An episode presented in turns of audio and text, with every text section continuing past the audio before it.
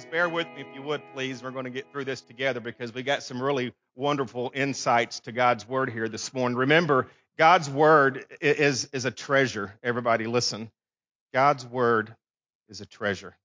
And the deeper that you dig into God's word, oh, the more treasure that you find. And so this morning, I really know that God has got us in store for some really wonderful treasure this morning. So Luke chapter 17, and we've been looking at this, and this is our this is part three. This is our, our, our final part of the marks of humility. And I love the songs that we sang this morning, and you know, bowing and surrendering. But you know, only humble people can bow. Only humble people uh, can surrender. And and so so when we're talking about the true marks of Christianity, you, you can't get you can't go anywhere unless there's humility. You see, See, our lives have to be marked by humility. And so we're going to we're going to look at the last two marks of humility this morning. And boy, I hope your lives are marked with with these marks of humility. Um, just real quick, um, Jacob, would you stand, please? And we want to welcome Jacob this morning. He, yeah, everybody, give the Lord a hand for Jacob. And um, Jacob Jones, and uh, he just graduated from uh, tech school and he is uh, will be departing at some point in time and going to Kentucky where he'll be stationed at. So um, we we appreciate you, Jacob, and you're, also your brother's in the military and he's over in Kuwait right now. And we just want to thank all of our military families. But uh, we're glad you're here. We're glad that you graduated and uh, off to Kentucky. Now be yeah now be careful in Kentucky. There's some really strange people over there. I'm just kidding around. Hope nobody's from Kentucky. All right, here we go. Luke chapter 17. And now this is part three, and this is our final, our final of, of the, the true marks of humility. And so we looked at the last two weeks, and number one, we found that the first mark was that we should restrain from offending others. Everybody say amen. You know, uh, look, um, look at what the Bible says, verse 1 and verse 2. And, and Jesus says to his disciples, remember that, that uh, this, this word disciples here is not just talking about the 12. There is a group of people that would follow Jesus from place to place and place, and that group would get larger and larger. And incorporated in that group of people would have been some Pharisees. And so we have to understand that Pharisees are the opposite of humble because they, we know from our study that they were very proudful people, and they were very arrogant. Um, they didn't like sinners, and, and, and they, would, they would often cause um, people to stumble when it came to that and those things of the Lord. And so there's this kind of this, this point and counterpoint that God, He's teaching the disciples, He's teaching this group of people, but He's also pointing out here's the Pharisees among us, okay? So look with me. Number one, that true mark of humility, if we're going to be like Christ, if we're going to reach people the way that we ought to be and live that victorious Christian life, number one, we have to restrain from offending others. Look at what it says in verse one. He says, It is impossible or it is inevitable that stumbling blocks should come. In other words, they're going to come. We live in a fallen world and, and, and things are going to come your way, stumbling blocks. Again, this, this Greek word has the idea of a trap that's set for us. So they're going to come. There's no two ways about it. And then it says, but woe to him through whom they come. Now, again, the Pharisees were known for putting great stumbling blocks in front of the people to hinder them on their spiritual journey. And they did it in part by their heresy and their hypocrisy. But he is calling for this kind of life, church, that leaves no offense.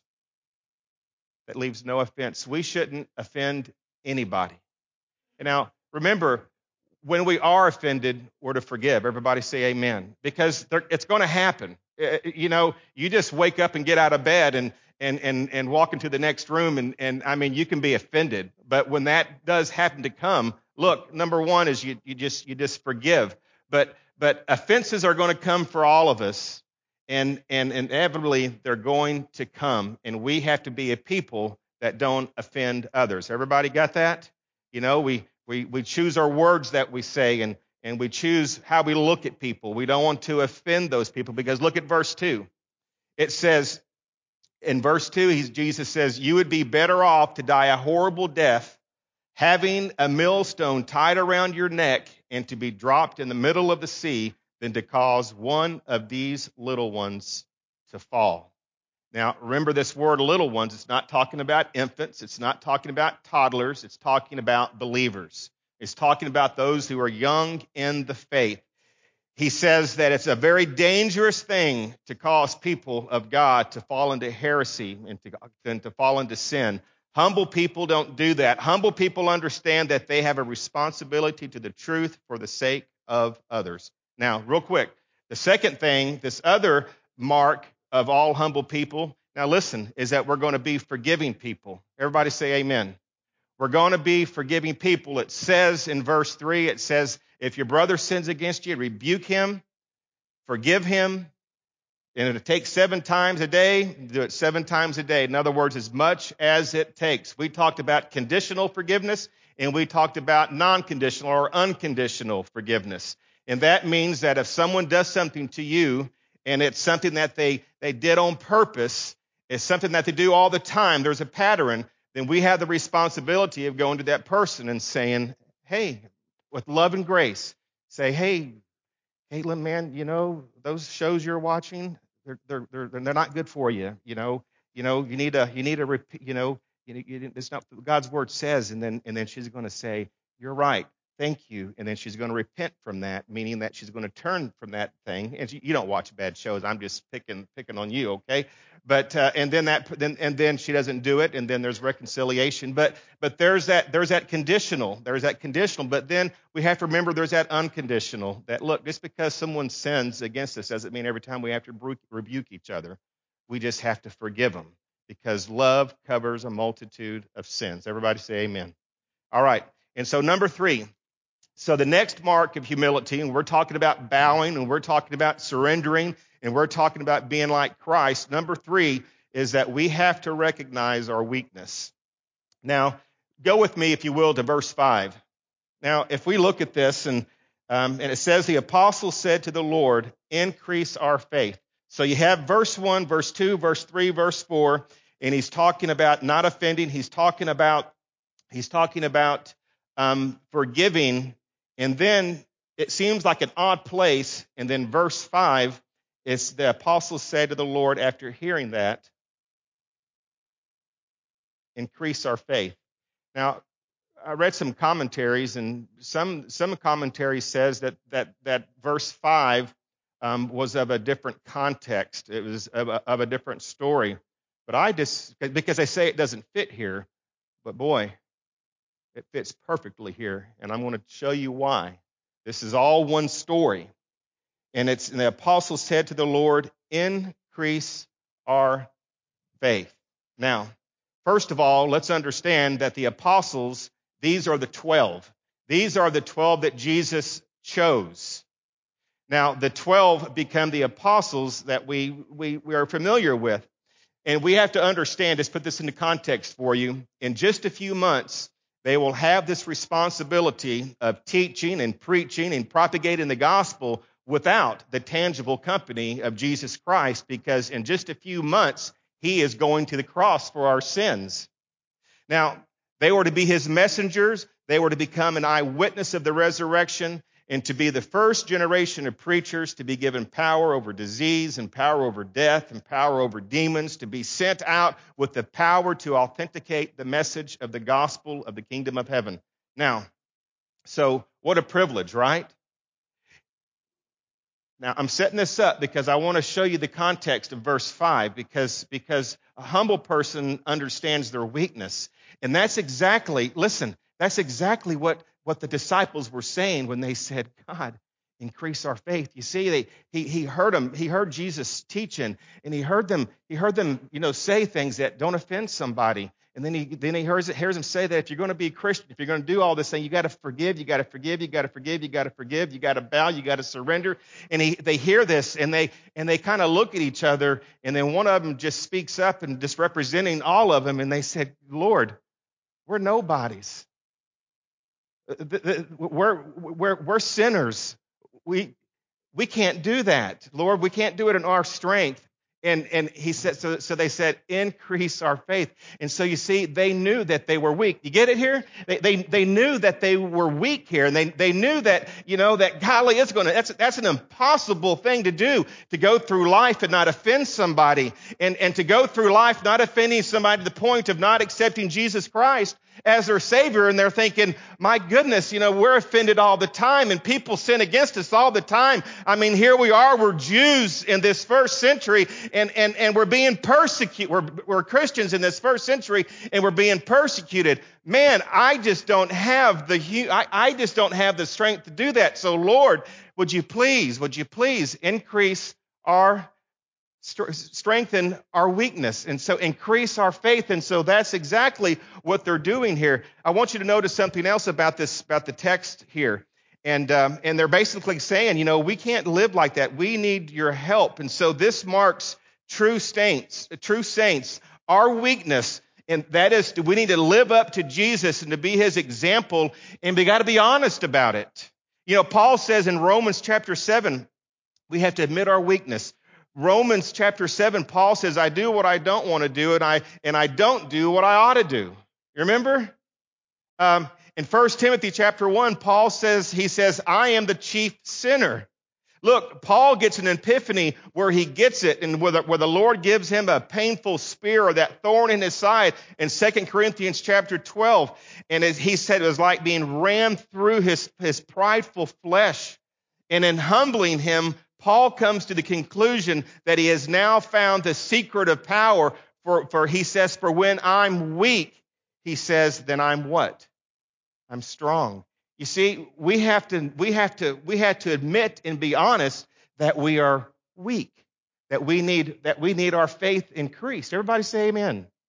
And so it makes great sense of why the disciples heard that and then they said, Lord, increase our faith what they were saying was is i'm weak and we have to uh, understand that. Listen we're weak. The, two, the true children of god the true disciples of jesus christ listen we're humbled and we know that we're weak. They're humble enough to submit themselves to scripture and to virtue so that they lead people in the direction of holiness. You get it they're humble as well to confront sin in someone else lovingly and to be merciful and forgiving. And they're humble enough to know that they are weak themselves. And that's why Paul says, when you restore a brother, this is Galatians, Galatians chapter 6, when you restore a brother, consider yourself lest you also be tempted. Why? Because we're all weak. And we have to understand that we're weak.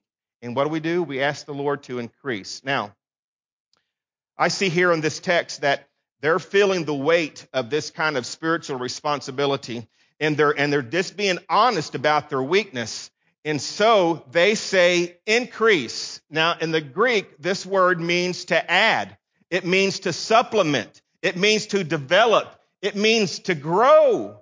And so listen, do we ever need to practice this? Do we ever need to practice and just fall on our knees and bow our hearts and, and, and, and surrender it all to Him? Because, ladies and gentlemen, we need to practice this in knowing that, listen, in our own human ways, there's some things that we just can't do. And so we have to ask God and just tell God, God, I'm weak. I'm just a, I'm just a human flesh, but God, add, increase my faith so that we can get the job done for Him. Amen, everybody? You know, you know, you like to gossip. Boy, gossip's horrible, isn't it? I mean, it's just a, it's just a raging fire. It's cancer, and it and, and, and, and it just kills a home and it kills a church. Gossip. And we, you you got to get to the place to where you you understand by God's word that it's not right. But then it doesn't stop there. You've got to humble yourselves. You, you've got to have that mark of humility where you have to say, Lord, I'm weak. And Lord, I need you to take this from me. Lord, increase my faith so that I'm not a stumbling block and so that I'm not gossiping about somebody.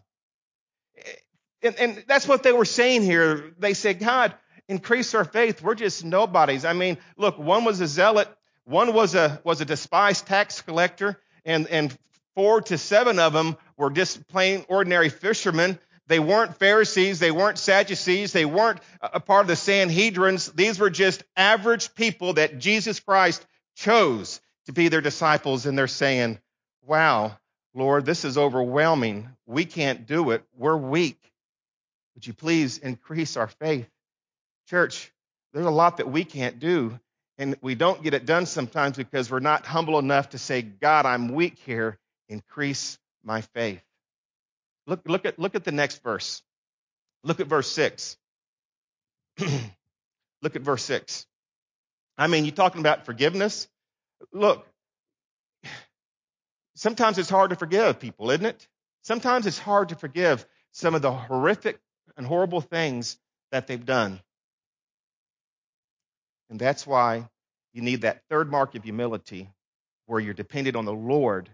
So that, because it's got to be a supernatural thing. It's not going to come from our human side. So when we have to forgive somebody or even forgive ourselves sometimes, we just have to say, Lord, increase our faith. Now, I want you to notice how, how Jesus responded to him here, okay? Notice how Jesus responds to him here uh, in verse 6. He says in verse 6 If you had faith like a mustard seed, which a mustard seed is very, very small, he said, if you had that kind of faith, if you had that faith, you, you could say to this mulberry tree, Be uprooted and be planted in, into the sea, and it would obey you. Now, what does that mean? Well, look, Jesus is just affirming the apostles. He's saying, You're right. That's what this text is saying here. He's just saying, You're right. You need a stronger faith. And he says, if you just had a small amount of faith, you would have enough faith to have a powerful life. Well, I want a powerful life spiritually, don't you?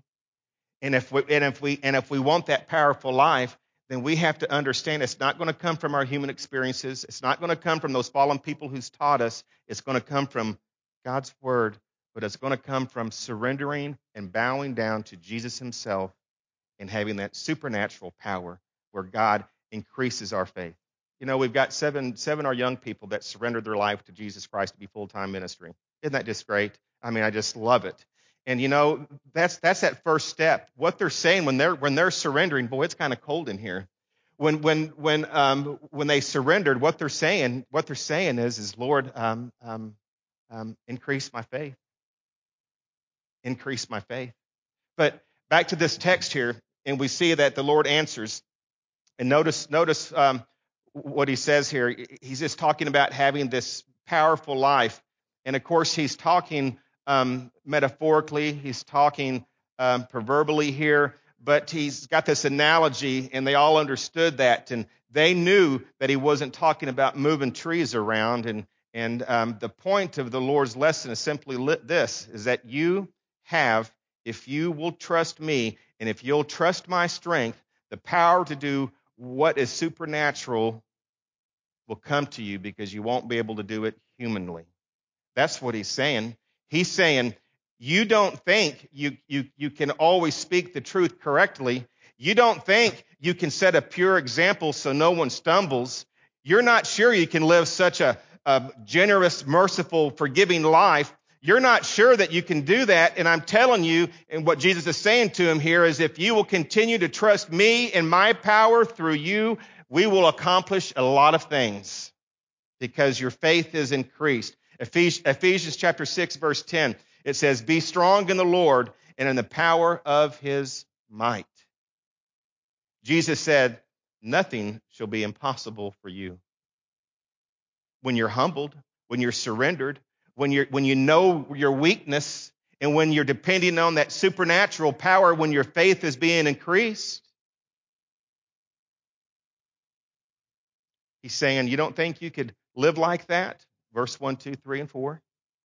He says you can live like that when you don't trust your flesh and you trust in me. Now, the disciples were honest. They're humble enough to say, This is beyond us. And we have to get to that place as well. All right. You know, we're building that building out there, and boy, you know, that's beyond us, isn't it? everybody? Well, that's that's beyond us, but you know, God's going to do it. And and you know, you know, we've we've got to borrow a little bit of money, and and we, we, may be overwhelmed, but you know, it's it's where we have to humble ourselves, and it's where we have to say, you know what, God, um, humanly I don't get it, and I don't see, I, you know, Lord, but we have to just have faith and ask God to increase our faith. Everybody, say Amen. And and so we have to we have to increase our faith in Him. All right. Point number four: reject honor. Reject honor. Verses seven through ten. Verses seven through ten. Look with me at verse seven. He says, Which of you, if you had a slave? Now, that word uh, is, is uh, doulos in the Greek, and that actually means a, a bond servant, a, a, bond slave, if you will. Now, uh, a bond slave, um, you know, when we think of slaves, we think of, you know, you know, like what happened, you know, here, you know, that, you know, they go get people and, and you can go buy somebody and then you have your slave. Well, that's not what this doulos is. This is a bond, ser- bond servant or a bond slave. This person attaches himself to their master and they are giving responsibilities and that, and that master, you know, feeds them, clothes them, um, shelters them, and he's given responsibilities and of course he's, he earns his keep. Okay, that's what this doulos or this bond servant or this slave is here, and that's very important, to understand. And he says, which of you, because it's very common to have those, those bond slaves or those bond servants, and, and, and actually it worked very, very well when it was done correctly. But he says, which of you, if you had a slave, a bond servant, a bond slave, and he goes out and he does his work. So he's out busy and he's plowing, he's tending the sheep, whatever it is. He says, he says, which of you who has one will say to him, when he has come in from the field, come immediately and sit down to eat. Look at verse 8. And will not rather say unto him, Make ready wherewith I may, I may drink, and gird thyself and serve me till I have eaten and, and drank, and afterward thou should eat and drink. Look at verse 9. He doesn't thank the slave, the master, because he did the things which were commanded he's supposed to do. Now, these are all rhetorical questions. They wasn't expected to be given an answer because everybody knows that he just did what he was supposed to do, right? Look at verse 10. And here's the, the point that Jesus is making. Verse 10. He says, and he's talking to the disciples, to these apostles, and he says, So you too, when you do all the things which are commanded to you, say, We are unworthy slaves, doulos, bondslave, we've done only that which we ought to have done. In other words, if you have this slave working for you and he goes out and he does everything he's supposed to do, you know, you, you don't bring him in and, and serve him and, and thank him and give him off a few days because he only did what he was hired to do. And he's saying to us as Christians, and he's, and remember he's making point and counterpoint because here's the Pharisees, you know, and, and they wore their phylacteries and they wanted to be seen by everybody. Phylacteries are little boxes that they put on their head and their arm and they're tied and, and they have Deuteronomy scripture in them and they, they made theirs bigger. You know why? Because they wanted people to see what they, that they were, that they were religious and that they were so spiritual. And the tassels on their clothes, they made them longer. Why? Because they wanted to be noticed about other, uh, other people. And they would pray publicly because they just wanted the attention. They wanted the honor. The Pharisees, you know, they loved those places of honor. They liked to go to the banquets and sit in those places of honor. They wanted to be part of the Sanhedrins because they wanted that honor. And what Jesus is saying, saying to all of us is, hey, listen, you're supposed to be humble and you're supposed to be marked by this humility. And that one humility is that you reject honor. Because you're only doing what you're supposed to be doing. You don't need to have all of that pride. And as you're serving me, he's saying, reject honor. Why? He says, because you'll get your reward when you get to heaven. But while you're here, you're just doing what you're supposed to be doing. See it? See it? I remember um, when I was pastoring down in Louisiana, and then when we got to the church, and I'm sure, and this, look, I'm not, I'm not making, I'm not saying anything. I'm just talking about me. But I remember um, on the little small stage, there was a big chair here, and there was a big chair over there. So when I got there, you know, I was told, you know, that you know this is this is your place. Um, this is you know during the, the the singing part and all that that I was supposed to sit up on top of the stage towards the front in this chair, and uh, I thought, in you know, I thought, man, that's a little odd, you know. But um, I, I did it, and it just, you know, because it, it was a place of honor for the pastor to sit. But you know, I think I sat there a couple of times and and and I just started sitting out there because you know I you know I I wanted God to have the glory and the honor. I mean, right? You know, and again, I know that that church is a lot even, you know, 20, 30, 40 years ago that was pretty I'm not saying it's a bad thing. I'm just saying that's that that honor thing and and and um, you know, um, we just want our lives to give honor to God. And and as we're serving, we, we have to remember it's not about people seeing us and getting patted on the back because we'll get our reward when we get to heaven. The Bible says in Romans chapter 12, it's, it says that um, that it's all reasonable service, right? It's all our reasonable service that you submit yourselves one to another. So we're to be marked by humility. We're to be humble people. So, number one is we need to make sure that we're not offending, that we don't wear our liberties in such a way that we're causing other people to stumble. Number two is that we're eager to forgive. Number three is, um, help me out here, my mind's going. Huh? Know your weakness. Know your weakness. Look, be truthful about it.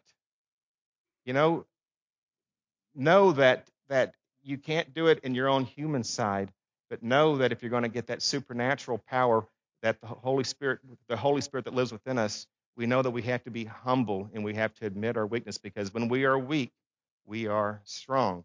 The Apostle Paul figured that out because when he had that thorn in his side, he called it. It was it was it was the flesh, and he understood that he had to depend and he had his faith had to be increased.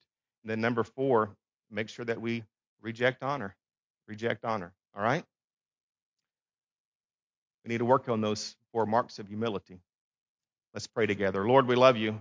And Lord, we do thank you for our Savior, and we thank you for the Word of God that we have. And, and Lord, um, the only way we, we understand that we're going to live powerful lives is to be humble and that we care about humility.